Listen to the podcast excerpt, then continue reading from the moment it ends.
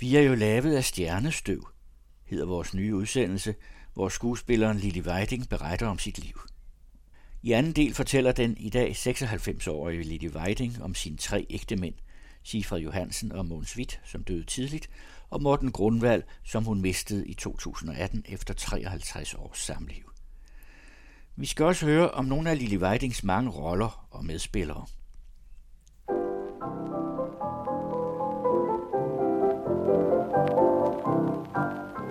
Jeg vil nu lade dem vige en del om en pige, som de kunne have godt af og kendt. Her er slutter de snarligt, hvor fælt og hvor farligt en livredders liv er bevendt. Min historie er kort, ja faktisk den kan refereres omtrentligt sådan. Luften var 15 og vandet var 16 og pigen var 17 et halv. Solen var fremme og skæbnen var ude og far her var løjet der fald. Hun kaldte veje med ære, men det skulle så ikke være. Nu husker jeg ikke, jo jeg har da fortalt dem, at pigen var 17 et halv. Så øh, fortalte du jo om Sifred Johansen. Der er ikke mange, der kender ham i dag. Og Nej. Jeg selv synes, det var spændende så at begynde at se hans film og sådan Ja, noget. ja. Og han var fantastisk på scenen. Ja. Og han havde jo altså det, som jeg også siger, han havde jo været hos Betty Nansen, da han var ung. Og hun har været sammen med Herman Bang. Så jeg siger Herman Bang, Betty Nansen, Sifred Johansen, Lille Weiding. For han gav mig jo også en god vejledning, ikke? og han havde jo lært noget ude hos Betty Nansen. Ikke? Du er simpelthen i en tradition, der går fra, ja, ja, fra Herman Herman Bang. så, Bang. ja. Ikke? Ja. Nej, men Sifred var en fantastisk god vejleder. Det var han. Og især efter elevskolen, hvor jeg ikke rigtig passede ind. Jeg følte ikke rigtig, at jeg... Jo, da John Prise kom, da Torgild Rose gik fra, og John Prise kom ind, så var det ligesom, jeg tænkte, ej, der sker noget her. Der vågnede jeg. Men ellers så...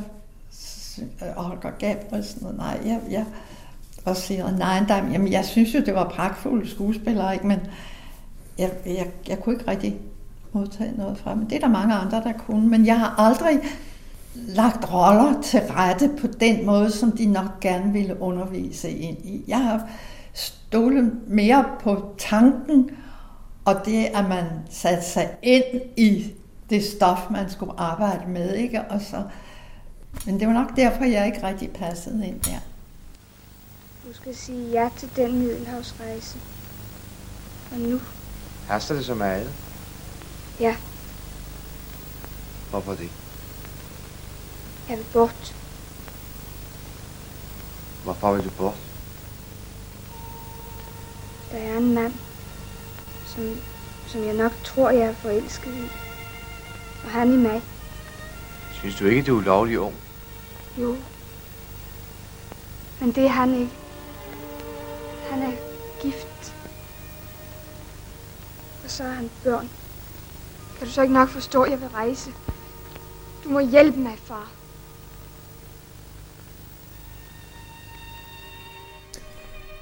Sifred Johansen var din, din første mand. Ja, Og hvordan mødtes I? vi filmede sammen. Jeg var hans datter i oktoberroser. En film, der hedder oktoberroser, ja. Der mødte vi hinanden. Ja, han var en del ældre end 17 dig. år, ja. Ja. Men det tænkte vi nu aldrig på. Og han Jeg var også ældre, tror jeg, end, end normalt sådan. af din alder være. man den alder være, ja. Og han havde været gift før. Og... Masser af gange, ja. Så, så hvis du skulle fortælle nogen, der, der ikke havde hørt om Sifred Johansen, hvordan var han som menneske og som skuespiller? Jamen, han var som skuespiller fremragende, og han var meget mere moderne, end hans omgivelser var. Han havde en fantastisk replik, og det morsomme er, at jeg spillede sammen med Kjell Petersen ude på Frederiksberg Teater. Der talte han ligesom Sifred Johansen. Og jeg tænkte engang, at det, det er fuldstændig som, jeg har hørt Sifred Johansen på film, ikke? og jeg har set forestillinger. Og jeg tænkte, det er mærkeligt. Han havde lært den der, det der lette flow af Sifred. For det var der ingen andre, der havde på det tidspunkt. Der var en, der også havde det, og det var Angelo Brun. Men det var på en lidt anden måde. Men Sifred var altså, han var afsindig elegant, også af udseende. Ikke?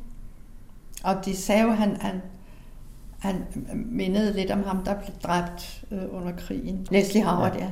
Ja. ja. Jeg synes også, du har nævnt, at han nær var blevet opdaget i... Ja, i Paris, ja, ja. Der kom en hen på en bar og sagde til ham, om ikke han ville komme op på Champs-Élysées, og det var den, der drejede der. Så jeg siger nej. Men han kunne ikke tale engelsk, altså. Så, så det var ikke nogen fristelse for ham. Mm. Du, du fortalte også om en, jeg tror det var på Odense Teater, der var en, der havde... Ja, men det var Ernst Brun Olsen der. Der har jeg et, et brev, som Ernst sendte til mig, da jeg blev et eller andet rundt år. Og øh, hvor han var inviteret med til festen, og hvor han ikke kunne komme, og så sendte han mig et langt brev, og så mindedes han, at vi havde spillet Eurydice over på Odense Teater, og jeg var med som Eurydice, og Sifred var med som døden der. Og der skrev Ernst nemlig, at han gik ind og så på den scene, som Sifred havde hver aften, og han sagde, at det var mærkeligt, for han blev pludselig helt gennemsigtig. Han havde en magisk udstråling. Jeg så ham i Chestertons magi, længe før jeg mødte ham. Og man troede, altså det er jo noget med en tryllekunstner, og man troede altså på, at han kunne alle de ting. Han havde en fantastisk, altså senere så spillede han i lukkede døre, og der var der en meget kendt psykiater i København, der skrev til ham, hvad det var, han så ud af den lange gang, hvor han skulle se helvede for enden. Ikke? Han ville godt have at vide, hvad det egentlig var, han så. For han havde så stærk en udstråling, altså. Blev han så anerkendt efter fortjeneste? Nej. Han spillede også revy, og han havde sunget den der luften af 15 og vandet 16 og pigen 17 halvt, og det var det, de alle sammen huskede ham mest for. Ikke? Og så lavede han en masse revyer, og han kunne også lave øh, paudier og sådan noget. Ikke? Og så bliver han sådan anset sådan, sådan, sådan meget charmerende, ikke? meget flot og meget charmerende.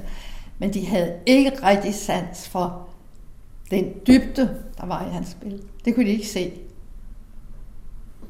Det var måske netop, fordi det var så utvunget. Ja, det har sikkert været, fordi det var så en lethed, han havde, ikke? hvor de andre spillede meget tungere. Ja, det er også meget signerende, når nogen taler til en, når man helst vil være fri. Men det er da lige så slemt, når man gerne vil snakke, at den anden så ikke vil, er det ikke? Der er tre eller 400 individer ombord på dette skib her. Kunne de ikke finde en med den samme uudslukkelige trang til samtale, som de selv har? Man vil da gerne vise sig elskværdig, ikke? Ikke på andres bekostning, og de virker ikke elskværdige på mig for øjeblikket. De gør mig vanvittig. Nej. Min far sagde, at mænd og kvinder altid driver hinanden til vanvid. Det lyder som sagt af en digter. Havde deres far noget med skriveri at gøre? Det skulle jeg mene. Han var postbud. Sigfrid Johansen, øh, led han af depressioner? Eller? Ja, det har han nok gjort, og han havde jo, han havde jo fået en forfærdelig hovedpine og opsøgte alverdens læger, og de sagde, jamen du er skuespiller, det er nok noget hysteri, ikke? Øh, nej, det, det er noget, du bilder dig ind, ikke? Til sidst så var der en hjernekirurg, der fandt ud af, at han havde nogle sammenvoksede hjernehinder herom bag og der har selvfølgelig været betændelse i, og han har lidt frygteligt. Så blev han opereret, og, og det gik jo godt, ikke? men han var altid lidt bange for, for der var en læge, der havde sagt, da han vågnede op efter operationen, kan de huske noget? Og så tænkte jeg, er der sket noget med min hukommelse? Så det sad sådan et eller andet sted. Men altså, der skete aldrig noget. Han spillede mange store roller. Og... Ja, men han, han var nok... Altså, havde tendens til depression, ikke? Mm. Fordi han tog sig desværre af dage til ja, sidst. det gjorde han. Og der kunne han simpelthen ikke klare livet længere. Men det må have været et, et stort tab for dig, øh, at han så døde. Ja, men så, og men, en, han, en havde været, tid han for havde hende. været meget syg den sidste tid. Ja. Så Og så havde du den utrolige støtte i din bror. ja, Og I kunne... det havde jeg, Øh. og vi kunne tage på landet. Og ja, da Sifre Johansen døde, der fik jeg lov at låne et hus oppe i noget, der hedder Korp Skov.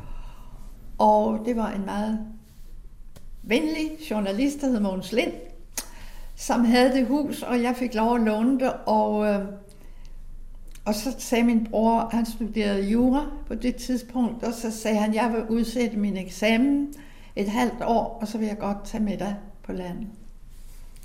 Og så boede vi på landet i helt fra juli til langt ind i december. Og øh, så kom jeg til byen igen, og så havde jeg jo selvfølgelig ikke arbejdet, og havde sagt nej til de tilbud, jeg fik, for jeg måtte lige finde balancen igen. Og hvorfor vil du slå op? Det svarer jeg ikke på. Jo, Ja, det er meget trist at skulle sige det, men jeg elsker dig ikke. kunne du ikke finde på en bedre historie? Du har måske aldrig været forelsket i mig. Aldrig. Giv mig et kys. Hvorfor friede du så? Fordi du var rig. Jamen, jeg er ikke blevet fattigere. Jamen, det er jeg. Og derfor vil du slå op. Nu virker du en smule komisk. Og da du så kommer tilbage, Ja, så møder og ikke har jeg. spillet et stykke tid, Ja. og, og første gang du er i byen, tror jeg, det, Ja. det var, Ja. så sker der noget. Så møder jeg Mogens, og vi har jo kendt hinanden før, og det var ikke sådan altså blevet videre. I har spillet i Per Gøn sammen. Det havde vi også, ja, men vi havde også mødt hinanden på andre tidspunkter og sådan noget. Så. Men der fandt vi altså ud af med det samme, at nu var det os. Så fik vi otte år sammen. Jeg havde også haft otte år med Sifred. Og så døde Mogens altså i London af et hjertestop. Hvor han var over for at spille teater. Han skulle have spillet, han prøvede på købmanden i Venedig, og han skulle have spillet, Han skulle have spillet ja, han skulle have spillet Othello bagefter. Mm. Og øh, han har jo været igennem 13 operationer. 8 før jeg mødte ham, og resten, mens vi var sammen. Så hans hjerte havde også været meget hårdt belastet af den bedøvelse, han har fået, ikke? Hvad blev han opereret for? Tuberkulose, fordi hans mor havde været bange for at lade børnene vaccinere, da de var små, fordi der var der nogen, der døde af tuberkulosevaccination. Så det havde hun aldrig troet, og så var han oppe i Norge, og der var faktisk mange, der havde tuberkulose dengang deroppe. Og så blev han smittet, og var ikke klar over det. Gik op til en læge i Oslo og sagde, at jeg må hellere få en tuberkulinprøve, fordi jeg, jeg synes, jeg hoster. Jeg synes, det. Og så fik han det, og så svulmede hans arm op, og så går han jo op til lægen igen, og så siger lægen, ja, men det er helt fint, det skal se sådan ud. Jeg sagde, men i Danmark, der, der siger, der var noget galt. Ja, men det er fordi, det er noget skidt, de poder med i Danmark, sagde den der nordmand. Ikke? Og så rejste Mogens til London, og så blev han mere og mere syg derovre, så kom han op til sådan en lungelæge i London, og han sagde, at de skal hjem til Danmark. Jeg kender Husfeldt, og de skal hjem til ham, og så skal han tage sig af dem. Og det skal de gøre nu. Og så sagde Mogens, jamen jeg har altså lige nogle ting, jeg skal have ordnet. Han havde bosat sig i London på det tidspunkt. Og øh, så gik der lidt for lang tid, og så blev han meget, meget syg og tog hjem med Englandsbåden, og så en meget god ven af ham sørgede for, at der holdt en ambulance i Esbjerg, og så blev han kørt direkte til Rigshospitalet, og der lå han i otte måneder, og alle troede, han døde. Og han blev opereret altså otte gange. Eller sådan noget, ikke? Og så kom han altså over det og fik en rejse foræret af vel ØK dengang og ud til Østen. Og så fik han en, et telegram fra sin agent i London, om han ville komme over og spille dukkehjem i London. Og øh, så kontaktede han Husfeldt, og Husfeldt synes jeg, det skulle han gøre. For jeg tror, han synes, at psykisk var det godt for ham at komme i gang igen. Og så spillede han derovre og fik en stor succes.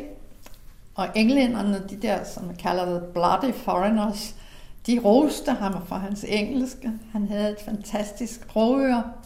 Så det gik godt frem, og så kom forestillingen her til København, spillede ude på Nørrebro Teater, og de var også i Helsingfors og spillede duk hjem. Og så kom han altså til Danmark, og så skulle han bare være hjemme her i fem dage, tror jeg, inden han skulle på rekreation i Spanien. Og der mødte jeg ham. Så det er jo også skæbnen. Jeg tror, skæbnen har tit været på spil. Det er jo et fantastisk sammentræf, at de Ja. har mødtes. Ja. Ja. Mogens Witt var jo meget, meget anerkendt i Danmark dengang, og det har også været vildt usædvanligt på det tidspunkt, at han også blev det i udlandet. Ja, og skulle spille på Old Vic. Det Ja. fine teater i London der. Hvordan gik det til? Hans far talte fransk godt, og han sagde til Mogens, i din tid vil du være engelsk, så du skal sørge for at lære engelsk. Og så blev han også sendt til London som ung, og så viste det sig, at han havde et fantastisk sprogøre, ikke? Ja, han har også været med hos Og så- Hitchcock. Og, Ja, og så fik han en agent i London, og han ville jo også gerne have, at jeg skulle derover, for så tænkte han, så havde han mere hold på Måns. Men jeg sagde, at jeg havde ikke nogen ambitioner i den retning. Jeg ville helst blive i Danmark, så det måtte han finde sig. Men øh, vi havde mange dejlige timer derovre sammen. Jeg var også med derovre en hel måned. Det sidste år, han levede, der lavede han en film derovre. For jeg havde en hospicerinde, som kunne hjælpe mig med børnene herhjemme. Hvad var det for en, en film? Private Potter. Åh oh, ja.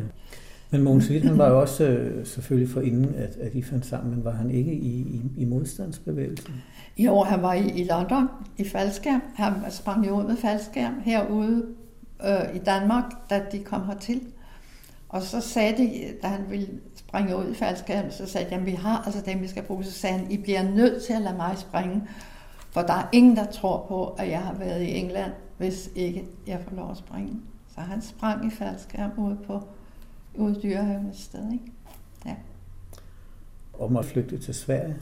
Nej, men det var tidligere. Og det det var var, før. mens Sådan, han var ja. skuespiller på det kongelige teater, for der var en danser, der hed Leif Ørnberg, og han var altså nazist.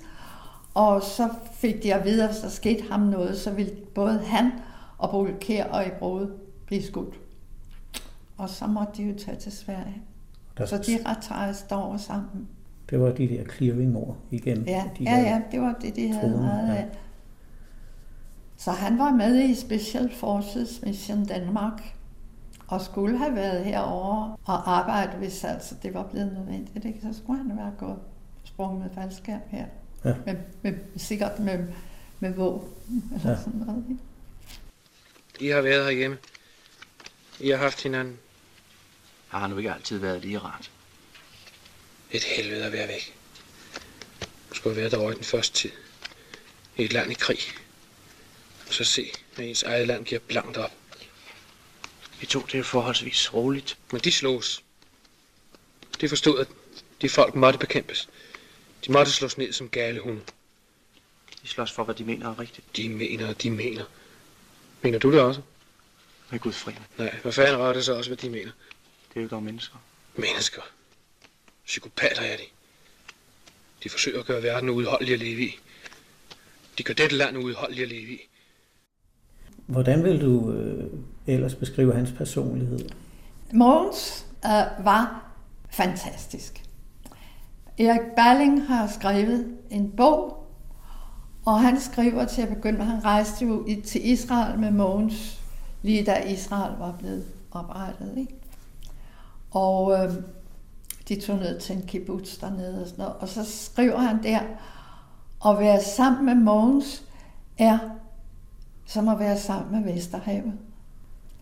Han havde en fantastisk stærk udstråling. Og han var selv med store smerter, som han jo havde efter de operationer. Der var han altid glad. Han havde en glæde over tilværelsen, og en glæde over sit arbejde, og en glæde over familien og børnene. Og, ja. Han var meget, meget strålende altså, Ja. ja. udadvendt. I har to døtre, Ja, det har vi. Og de har ikke været så gamle, da, da han Nej. døde. øh, Senior var født i 55, og han døde i 62, ikke? og Julia var født i 60, så hun har aldrig lært sin far at kende. Hun har mødt ham, og vi har nogle dejlige billeder, hvor han har hende på armen og kysser hende, og sådan, men hun kan jo slet ikke huske ham. Hun var ikke engang to år, da han døde. Ja, hun har synes, det var svært, at hun ikke lærte sin far at kende. Du skal gå. Og det er anderledes, end det plejer at være. Det er ingen almindelig rutetur. Melle Held går det nok. Jamen, du kommer igen. Ikke? Det lover du. Og du tror det også. Ikke for hvad skal jeg ellers leve for? Skal jeg ligefrem love det? Ja, Nu forlanger du vist for meget af mig. jamen jeg har kun dig Du har mig stadig. i 20 minutter. Du ved, at der kan være år, som man ligesom glemmer. Man har levet de år, men det er ligesom, de bliver borte. Og så kan der være minutter, som man aldrig får slettet af hjernen. Sådanne minutter oplever vi nu. Det er jo bare ord. Men vi har ikke andet at trøste os med. Du mister Mogens Witt I 62. Ja. Og så møder jeg Morten i 65, hen på foråret i 65, fordi jeg bliver inviteret ud til, han har været forlovet med en dejlig øh, pige, og det er holdt op, og nu har han fået en lejlighed ude i nærheden af Peter Brands sted. Sådan et loftsværelse, der var blevet lavet til lejlighed. Ikke? Og så skulle han holde et øh, øh, gilde, altså et sådan, hvad hedder det, housewarming party, og så skulle han Boxenius, som han gik på elevskolen med, hun skulle rejse til Amerika og arbejde, og så havde han sagt til hende, så kan vi jo holde den fest for dig og også for min nye lejlighed. Og så skal du invitere Lili Weiding med. Fordi jeg ved, I er med den samme forestilling inde på det kongelige teater for øjeblikket. Og, øh, og så, og jeg tænkte, nå jamen altså, det, ja, det kan da være meget hyggeligt at komme ud der. Og ja, så mødte jeg Morten. Hanne påtog sig rollen som den diskrete formidler og lovede at invitere Lili. Pludselig var jeg i fuld gang med at forelske mig i hende. Det var næppe helt bevidst, men jeg følte en ubændig trang til at møde hende, og jeg glædede mig som en besat. Det har jo så igen været et utroligt Det har været skæbnen Ja. igen. For der var ingen tvivl for os heller. Selvfølgelig havde vi det lidt svært til at begynde med, for der var så mange, der var så forarvet over, at jeg var 10 år ældre. Ikke? Det kunne man jo slet ikke dengang. Vi gik jo i forvejen. Men dengang, der kunne man ikke, og der var nogle af vores nære venner, sagde, nej, det kan du altså ikke. Og, og, og det kunne godt sådan være lidt svært for os i begyndelsen. Ikke? Men så fandt vi alligevel ud af, nej, det ville vi altså ikke tage os af, og det skulle være os. Det er jo mærkeligt, fordi var dine to første mænd var jo ældre end dig. Det, det var ikke et problem, men det Nej, omvendte, det, synes ja, Mogens var- var jo kun 5 år ældre, men Sifra var 17 år ældre, men, men Morten var altså 10 år yngre. Ikke? Ja. Morten Grundvald mødte du i 1965. Ja, og i 66 flyttede vi sammen. Var han sådan etableret på det tidspunkt? Han var begyndt at, at, at have fået en filmkarriere, ikke? Den der fem mand og så og sådan noget, havde vist taget en fod, fået en eller sådan noget. Senest 015 mellem skadestuen og udkørselen. Du må finde et godt sted, ikke? Sørg for at have al grej med. Du vil jeg hader at arbejde med amatører. Jeg er her jo, ikke? Kontakt hele tiden. Men skynd dig nu, ellers når du ikke banken. Du er sikker på, at du ved, hvad du gør? Ja, må ikke. Rosa. Du er fars egen lille perlehøne. Men jeg må jo sige, at jeg har aldrig gået efter berømte mænd. det har jeg aldrig. Så de kunne lige så godt have været uberømte. Nej, det var noget andet. Et eller andet, som man ikke kan forklare. Man Men- møder sin anden halvdel på en eller anden måde. Men I har været kolleger selvfølgelig. Det er jo den verden, I har. Ja, men altså Sifra havde jeg jo ikke mødt før. Jeg mødte ham der og, og fandt sammen med ham. Og Måns har jeg spillet sammen med nogle gange, så ham kendte jeg i forvejen, men, men øh, og Morten kendte jeg overhovedet ikke. Men det er noget mærkeligt noget med nogle ting, der sker. Jeg kan huske, at jeg var til et øh, selskab i Skuespillerforbundet, da de havde et eller andet rundt jubilæum. Og øh, så så jeg Morten, der dengang var sammen med en meget skøn fotomodel. Og, øh, og jeg så, at de dansede sammen, og jeg havde egentlig ikke set Morten. Men det mærkelige var, at der var et eller andet, der sagde til mig, ham skal du lægge mærke til, for ham vil du møde igen. Hvad er det for noget? Skæbnen, ja. Og det var flere år før. Eller i hvert fald halvandet år før. Og så havde han jo lagt mærke til dig.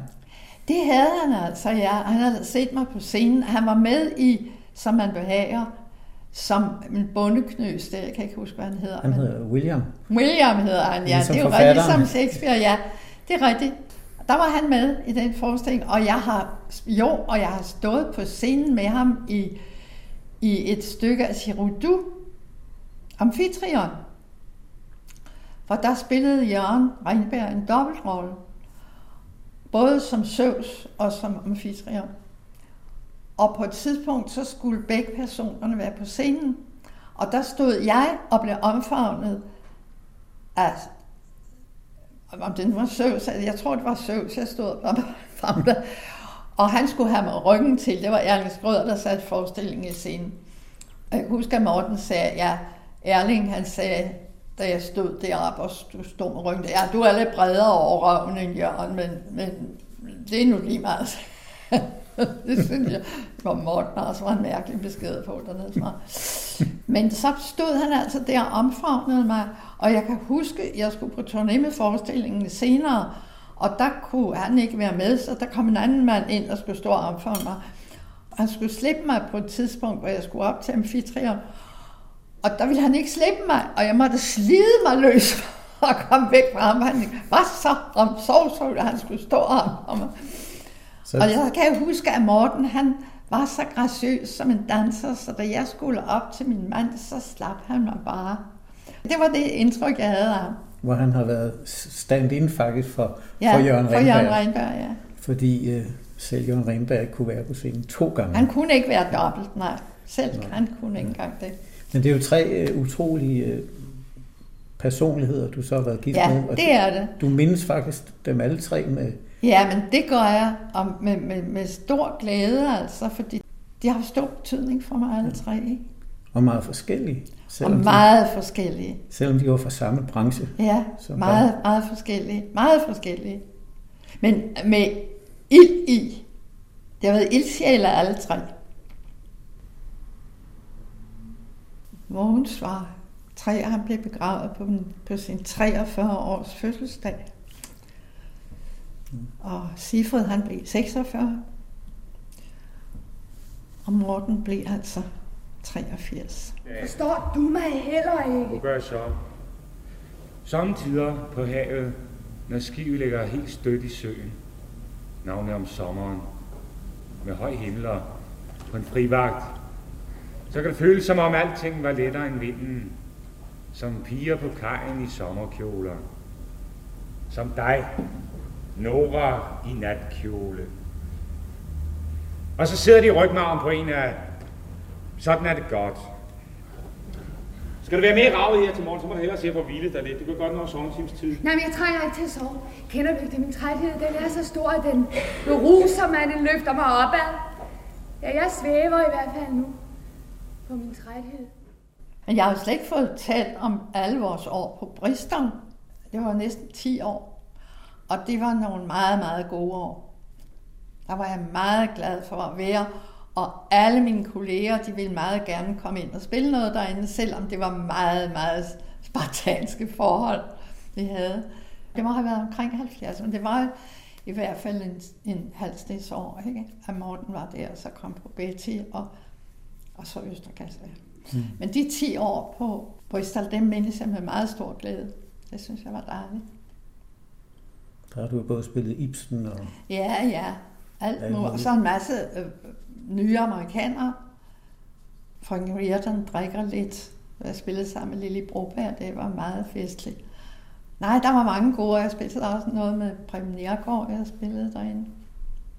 Og det var Ja. noget, som Morten satte i gang. Det er noget, Morten satte i gang, fordi jeg skulle have spillet Hedda Gabler på Folketeateret, og så måtte Bjørn Vald Bolsen dreje nøglen om, for der var ikke flere penge. Der var ingen, der fik støtte dengang. De De skulle komme med deres egen penge, ikke?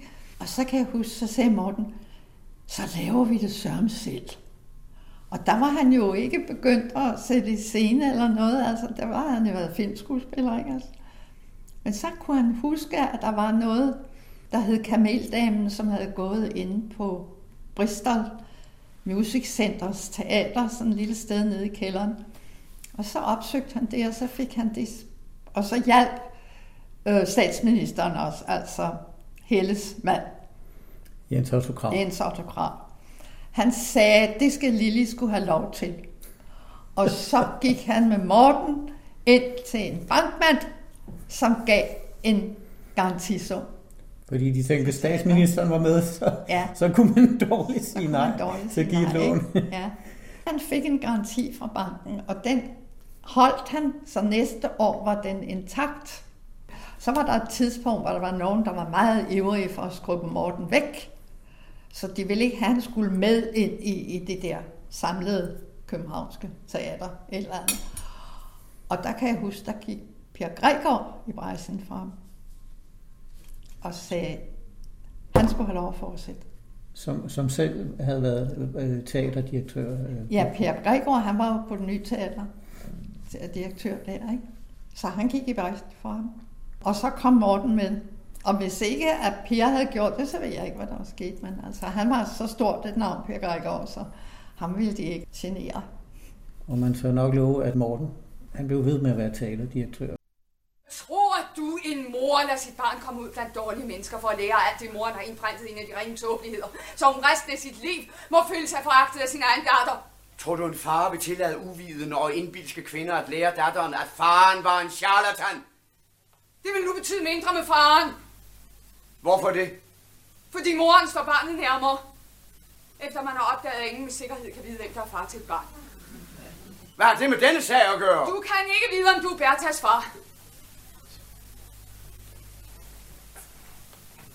Kan jeg ikke vide det? Nej, det som ingen kan vide, ved du heller ikke. Er det din spøj? Nej! Jeg benytter mig kun af din egen lærdom. Hvordan kan du få øret videre, at jeg ikke har været dig utro? Jeg tror meget om dig, men ikke det. Heller ikke du ville fortælle det, hvis det var sandt. Hvis jeg nu ville tåle alt, og blive udstødt, foragtet, alt, for at kunne beholde og bestemme over mit barn, og hvis jeg nu virkelig var oprigtig, når jeg sagde, at Bertha er mit, men ikke dit barn. Hvis, jeg nu, hvis jeg nu gjorde det, så vil din magt være forbi. Altså, det var Morten, der foruden at etablere Bristol Teatret, og havde en meget god tid på Betty Nansen, så fandt han jo ud af, at Østergasværk stod som en ruin, og man mente også, at, at den ville blive revet ned. Altså, det, man vidste ikke, hvad man skulle bruge den til. Det kongelige teater havde brugt den til at komme kasserede dekorationer ud i. Og der sagde de altid, at nej, de, de skal gasses, sagde de, for de dekorationer, de skulle ud på gasværket. Men øh, det var holdt op, det var ikke på et kongeligt teater mere. Og, øh, og så fandt Morten og hans meget gode ven Pelle Sadolin, som var en meget god økonom, og som hjalp Morten meget til at begynde med, også på Bristol, med hvordan med økonomien og sådan noget. Og de fandt ud af, at det måtte kunne lave til teater. Og de, jeg tror, de, jeg tror ikke, de plankede det, men de kom altså ind og så rummet, og der var hul i taget, det regnede ned, og der var bare sådan grus på hele gulvet, ikke? og alt var tomt. Og, og så fik de etableret Østre Gasværk. Blandt andet også fordi Morten kunne se, at det var en arkitektonisk perle. Ja, ja, men det var Morten, der var ildsjælen der. Ikke? Morten var der hele dagen og hele aftenen, så snart de begyndte at spille derude. Så var han der også hele Jeg kan huske, at jeg holdt en tale for ham til en af hans store runde fødselsdage, hvor jeg sagde, jeg har ikke set dig i 26 år. Men øh, vi har haft nogle dejlige ferier, og jeg vidste jo, at du kom hjem om aftenen. Men... Så han var en ildsjæl, og han var derude altid. Og det var også skønt, da jeg havde ham som chef på teatret, både på Bristol og på Betty, at han var den teaterleder, der altid reagerede, når han så, at forestillingen var ved at sejle ind i boldværket. Så reagerede han, og nogle gange gik instruktørerne, Og så lavede Morten det færdigt, instrueret færdigt. Men han var virkelig en fantastisk leder at have. Og I har jo også en datter. Vi har en datter, ja. Et, så I blev en større familie. Ja, det gjorde vi, og hun er jo dejlig, og hun er jo en meget talentfuld kaster, ja. som har mange, der er meget glade for hende. Ikke tale om. Jeg gør det ikke. Det er nødvendigt, kære bror, for fædrelandets skyld. Fædrelandet. Hvad vil fædrelandet? Og folket ikke sige til en konge, der er tynd som et sin. Sådan ser en konge ikke ud, kære Fedorika. En rigtig konge, han skal være trin og rund og have smilehuller over det hele. Snak. Snak og dårlige undskyldninger. Det er ikke snak, Fedorika. Vores far var tyk. Hans far var også tyk. Og hans far var også tyk. Ja, men selvfølgelig, det er jo noget, der kræver viljestyrke. Det med at tabe sig, så det... Så det var for noget? Ja, viljestyrke, det er i hvert fald ikke noget, som vores kongerække har væltet sig i. Ikke det. Det skal jeg vise. Jeg gør det. Jeg gør det. Du har talt noget om, at der var tre kolleger, som du holdt særligt af at spille sammen med. Ja. Hvem var det, og kan du forklare noget om, hvad, hvad magien bestod i, hvis man Jamen sige? altså, det var, at de spillede sammen med mig.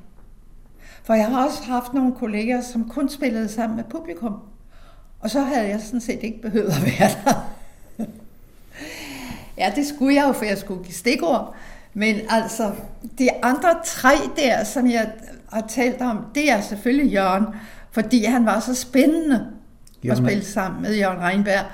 Og vi kunne snakke så godt sammen om stoffet, og sådan om til nogle gange, når vi synes, at instruktøren ikke rigtig forstod, hvad det handlede om, så kunne vi finde ud af det i fællesskab, hvad vi synes, det handlede om. Det piner mig at vide, at de tager jo besøg af en, jeg, jeg kan lide.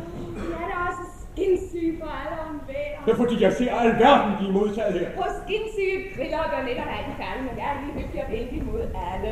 Langt mere grund, de havde der til at blive vred, hvis jeg en enkelt viste min hele venlighed. Men jeg, som de siger, har skinsyge griller. Hvad er det, som er fra de øvrige skiller? Den lykke at vide dem elskede min ven. Og hvilken grund har der mit hjerte til at tro på det? Jeg synes dog, de ord, de nu har hørt mig sige, bliver kun på den stærkeste tvivl til at. Men hvem siger, at de ikke før selv måske de tror? De andre kære, de trøster mit selv samme ord. Det er en nydelig sagt arbejde, må jeg sige. Deres tanker om mig nu er mærkelige. Nu vel for at spare den, den tvivl, jeg har vagt til tage tilbage hver hvor jeg har sagt. Ja.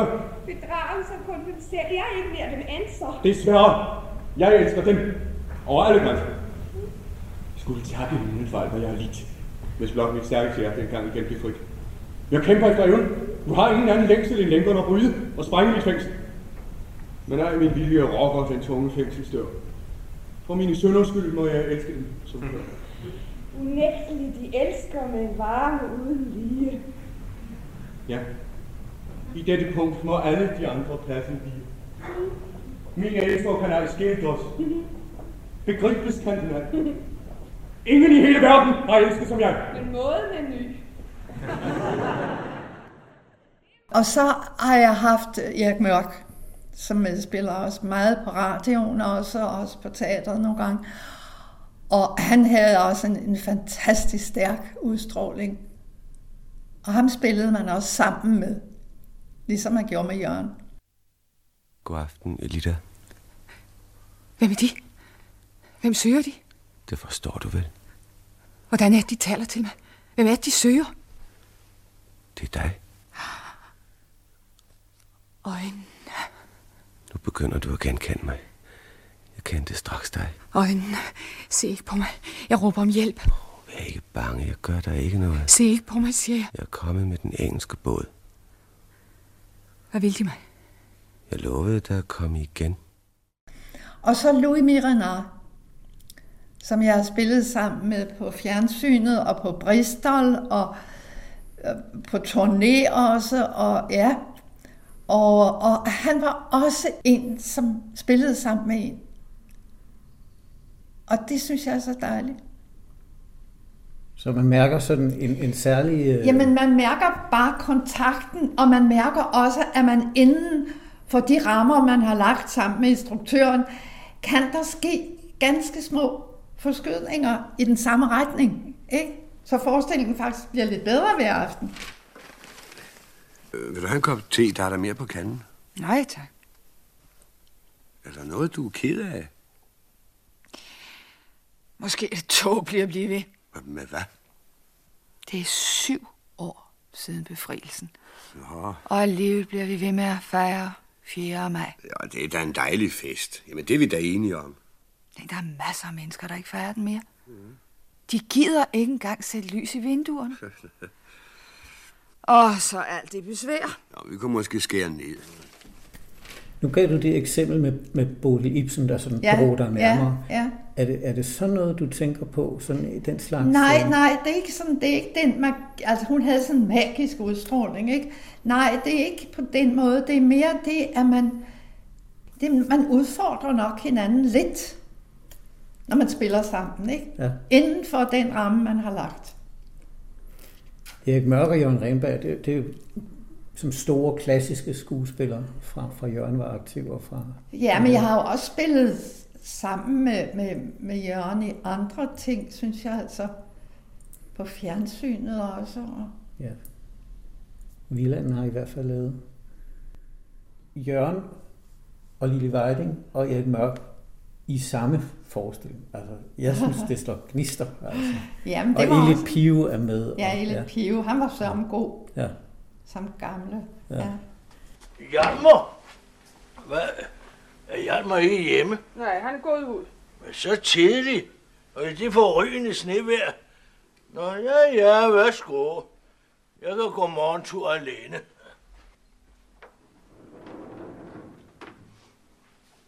Tænk, mor, når stakkels bedstefar får at vide, at far vil rejse fra os. Åh, oh, snak. Bedstefar må ikke nå at få noget at høre. Det var da en gudslykke, han ikke var hjemme i går under alt den hvor du har. Jo, men han- Har de fået opsporet ham? Han skal være nede hos Rejling, siger. Hos Rejling. Har han virkelig været ude med de mennesker? Ja, det har han nok. Han der trængte sådan til ensomhed, til at samle sig i alvor. Ja, det kan de sige. Er Faustem? Er han der? Ja, vist er han. Og så giver de os ikke besked. Ja, jeg er bedst. Men først så måtte jeg holde styr på det andet bedst. Jeg ham den dæmoniske, og bagefter så faldt jeg i søvn. Hvad siger jeg ikke der i dag? Han siger ingen verdens ting. Nej. Snakker han slet ikke? Nej, jeg siger ikke et levende ord. Nej, men det kan jeg da så godt forstå.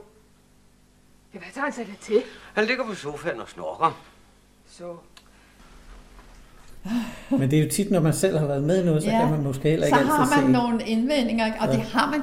Og du ved, jeg har jo aldrig haft det sådan, selv når noget er, er gået godt, så har jeg egentlig aldrig, jeg har altid tænkt, jamen næste gang skal det være bedre. Ja. Også med forestillinger. I morgen aften skal det være endnu bedre. Så jeg har aldrig sådan glædet mig sanseløst over succeser. For jeg har altid synes, at jeg ikke nåede helt det, jeg ville. Men øh, den trio af skuespillere, øh, du har nævnt, som du havde det særlige samspil med, Ja. Erik Mørk og Jørgen Renberg, er jo kendt for kongelige skuespillere med de har lavet alt muligt andet, men de spillede klassiske roller også. Ja, ja. Louis Mianard er, er jo sådan kendt for noget andet, tænker Jamen, jeg. vi spillede jo nogle af det der, altså Panduro-ting sammen, den der Godt Liv, ikke? Ja. Og, øh, og vi har også spillet noget, der hed Fangen på 14. sal, som var meget morsomt, en amerikansk øh, komedie inde på Bristol. Og, og han var også med i øh, Mågen på Bristol, og vi var på turné. Altså, jamen, ja, han var sådan, han var umiddelbar. Og sådan har jeg også haft dem i nogen sammenhæng med, med Preben Nergård. Hvor vi, nogle ting, vi har spillet sammen, hvor vi også havde en, en meget god Ja. kontakt. Ja. Du har jo haft altså, et fantastisk instrument også i din stemme, og det er jo derfor, du også har lavet så meget radio. Og, Ja, og, det var altså alle de radio, og- alle de der oplæsninger, jeg lavede helt fra den røde lampe var tændt, hvor man var på direkte, ikke? Mm. til at det så kom med bånd og senere, at der kunne klippes i der, hvis man forsludede sig, så kunne det klippe ud. Det kunne man jo ikke, når man sad direkte. Ja. Men det, det gik jo alligevel, og der skete aldrig noget. Man var altid, gud, tænk hvis jeg får host, eller sådan noget. Men det skete jo ikke. Og så skulle man jo selv, når man fik opgaven, så havde man, den tid må du tage. Så kommer de næste på, og så må du sørge for, at den passer på tiden. Og så måtte man jo selv skære det til og sidde med et minutur her og se, at det passede. Så besluttede jeg, at far skulle læse ved aften. Det var i høstens tid. Han var op klokken fem. Han ville ikke. Må jeg da læse højt for dig, far? Skulle gerne, svarede han og lagde sig på sin sofa. Jeg prøvede med øens læger. Han trak vejret tungt, og jeg kunne heller ikke forstå det, jeg læste. Ligesådan med Bergsø. Far, hvad synes du bedst om, råbte jeg. Jo, det morer mig, svarede han og kom til at snorke. Jeg lagde min hånd på hans pande. Det hjalp ikke. Jeg trak ham i håret. Jeg læser for dig, far. Udmærket, svarede han og sov videre. Så nændede jeg ikke mere. Hvad blev egentlig din sidste rolle på scenen? Det gjorde drømmespillet på Betty Nansen. Og det var jeg meget glad for, for jeg havde sådan et godt samarbejde med Katrine Hvidemann. Ja. ja. Og det her var jeg meget spændt på, for jeg vidste, at hun var meget visuel, og jeg var nok mere auditiv, og, og vi havde et mægtigt godt samarbejde. Så det var en dejlig måde at slutte af på, ja. Det var jeg meget glad for. Og så efterfølgende lavede du nogle tegnefilmstemmer? Ja, det gjorde ja. jeg, men der holdt jeg ret hurtigt op. Altså, jeg, jeg tror, jeg blev ved til, at jeg var 85, og jeg var 83, da vi lavede drømmespillet. Men så kunne jeg mærke, at øh, min koncentrationsevne var ikke så skarp, mm. som den skal være til de der tegnefilm. For man får udleveret teksten lige ind, man skal ind, og det er på minutter, og det, man skal virkelig være skarp. Og det kunne jeg mærke, at det skulle jeg ikke blive ved med. Og så måtte jeg sige til min meget gode ven, Christian Spekkers, og jeg skulle have lavet en stor rolle, og jeg havde lovet ham, og sagde, ved hvad, jeg kan altså ikke, Christian, det går ikke. Men alligevel kan man sige, at, at du sluttede af med med en pensionsalder på... På 85. På 85 ja. Det var meget godt. Ja. Er blevet lavet urte til i kanden. Far havde ret. Der bor små mennesker her i huset. Ja, der gør. Så har Haru altså set dem, men hun anklager dem for at være nogle tyveknægte. Jamen, de er ikke tyveknægte. De er bare lånere. Hmm? Jeg mener, jeg vil også gerne se dem. Jeg ved, at de er her et sted.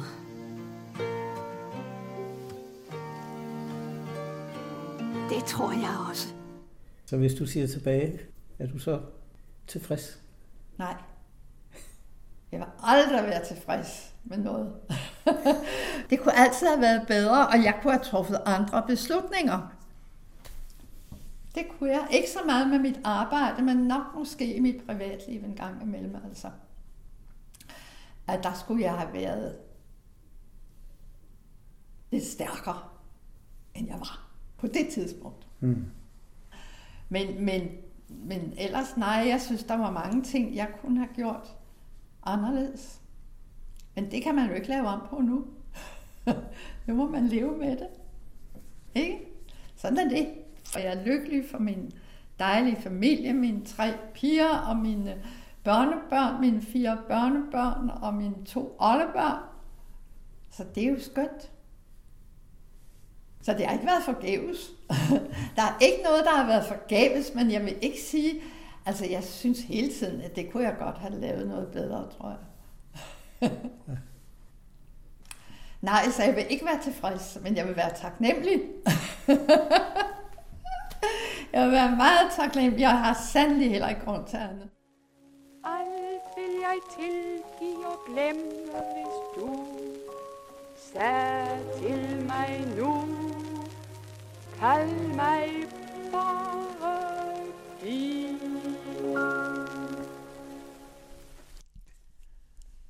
Det var anden og sidste del af udsendelsen, vi er jo lavet af stjernestøv, hvor Lili Weiding fortalte om sit liv til Rune Kyl. Jytte Nordholt stod for teknikken.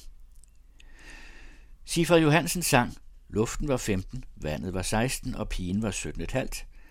Vi hørte ham i samspil med Lili Weiding i Oktoberroser og George Bernard Shaws Landsbyfrieri. Lili Weiding spillede sammen med Måns Witt i Familien Svedenhjelm og De Røde Tjørne. Mogens Witt og Ebbe Rode hørtes i filmen Den usynlige her fra 1945. Morten Grundvald læste fra erindringsbogen Mere end gule sokker og medvirkede i filmen Fem mand og Rosa sammen med Judy Gringer. Grundvald og Weiding hørte vi sammen i Glemt fra Ernst Brun Olsens Hvor gik Nora hen, da hun gik ud fra 1969, og fra julekalenderen Jul på Slottet. Lili Weiding spillede sammen med Ove Sprogø i Strindbergs Faderen, med Jørgen Renberg i Molières Misantropen, med Erik Mørk i Ibsens Fruen fra havet, og med Louis Mirenard i De beskedende af Claus Riffbjerg. I scenen fra Ibsens Villanden medvirkede Weiding, Renberg og Mørk sammen med Elit Pio og Malene Schwartz. Og endelig hørte vi et citat fra Agnes Henningsens Let gang på jorden, og fra Lili Weidings sidste filmopgave, tegnefilmen Arietis Hemmelige Verden fra 2010. Og til allersidst sangen Kald mig bare din. Og så retter vi en varm tak til Heermann Lindenkrones båndarkiv, og selvfølgelig til Lille Weiding selv.